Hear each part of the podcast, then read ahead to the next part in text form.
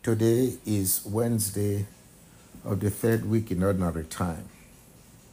It is also the feast of St.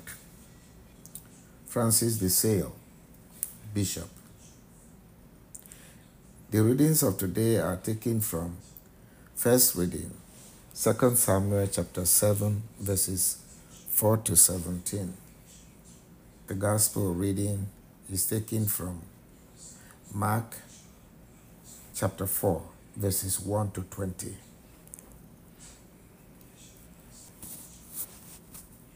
My brothers and sisters, God is not pleased or swayed by the kindness or the gift of man. He created man in his image and likeness.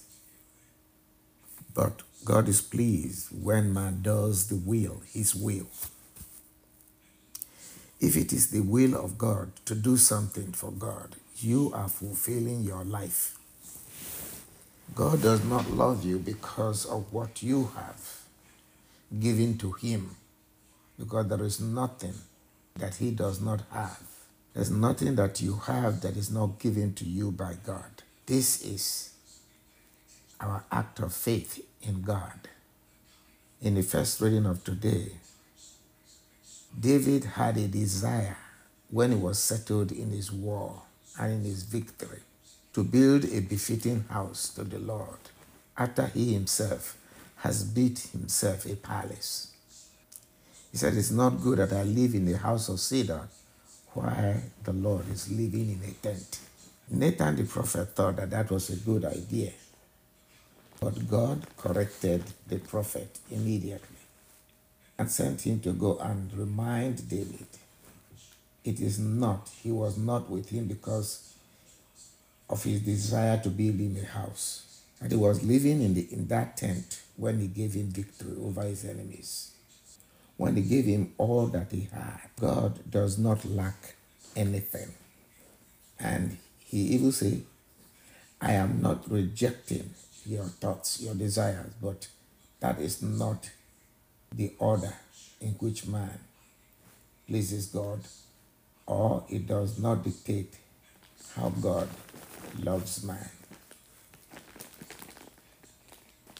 And told him, Tell David that he will continue to protect him as he has protected him for ages, and that his kingdom will, re- will last forever. His own son will succeed him to his throne, and it is his son that will build him a befitting house. So the lesson we learn from this is that unless the God watch over the city, they labor in, in vain who watch over it. All that God demands of us or requires of us is what we are able to do and what He tells us to do. We should be content with the will of God and the wisdom that God has given to us. We will use it wisely, we use it well. Our faith tells us that God loves us, He created us. He sent us His Son, that whoever believes in Him may not perish but may have eternal life. But it is up to us to seek to know the will of God and, of course, to carry it out, to do it. Hence, in the gospel reading of today, Jesus spoke to the general crowd in parables about the sower who went to sow seeds. Some seed fell along the path, some on rocky ground, and some among thorns, and some on fertile ground. These are the de- different circumstances that we face in the world. There's an English says which says, if it's too easy to be true, it's really too easy. That is how deceptions come to those who just want pleasure. You have to show that your faith is worth something by your endurance. And Christ says at the end of the parable, Whoever has ears to hear ought to hear.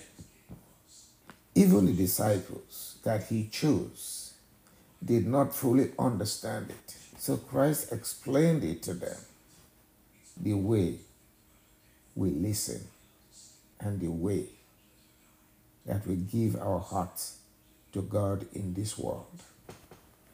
Let us pray that the ways of the world, like the thorns, does not make our faith empty, but rather on the fertile soil, that we may do the word of God, we may follow the way of the Lord because he has revealed it to us, because we believed in him, not to love us, but as a sign that God loves us, as a sign that we belong to God.